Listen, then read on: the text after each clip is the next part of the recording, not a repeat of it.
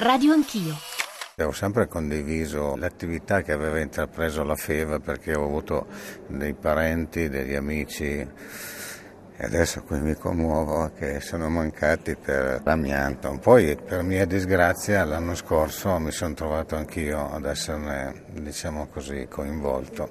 Casualmente e per fortuna in modo eh, repentino che sembrerebbe a dette dei medici che insomma riesca a cavarmene perché mi hanno asportato la pleura. Lei ha respirato no, l'amianto a, Casia- a Casale o lavorato anche? No, no, io ho, sono nato a Casale, ho fatto 65 anni da poco e eh, da piccolo nel mio cortile c'avevo diverse persone che lavoravano all'Ethernet e di notte, quando facevano la notte, ci portavano a casa i sacchi di polverino da mettere sul cortile perché c'erano le pietre, lei sa che il polverino bagnato veniva duro come questo marmo no?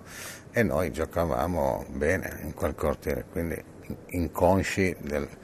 Poi si andava molto in bici, quindi c'era la tettoia delle bici fatta rigorosamente di Ethernet, in più racchiusa dentro uno di quei teloni di amianto per evitare che l'inverno, la pioggia, la neve, questo è il primo fatto. Secondo fatto, quando mi sono messo a lavorare a 15 anni, facevo l'apprendista elettricista e il mio datore di lavoro aveva preso in appalto la costruzione di impianti elettrici per delle casette prefabbricate che cominciava a costruire l'Ethernet. No?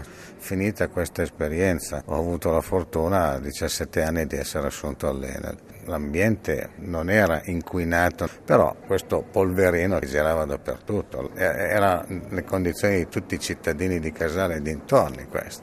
Però nessuno andava a pensare a queste cose, se non cominciando ad arrivare agli anni 80, così, quando, perché quando uno gli mancava il fiamme, mio zio è morto, mi ricordo, per uomo lavorava all'Ethernet, ha consumato 10 bombole di ossigeno perché, eh, ed è morto negli anni 70, quindi era uno dei primi morti. E quindi nessuno pensava che quando eh, uno gli mancava il fiato fosse dovuto all'amianto, ma dicevano eh, eh, te la povera la travaia la respira è buono, diceva che cementificava il polmone, invece non era così, era che questa malattia beccava la pleure e la pleure non c'è niente da fare se non ti beccano in tempo, come spero abbiano fatto con me.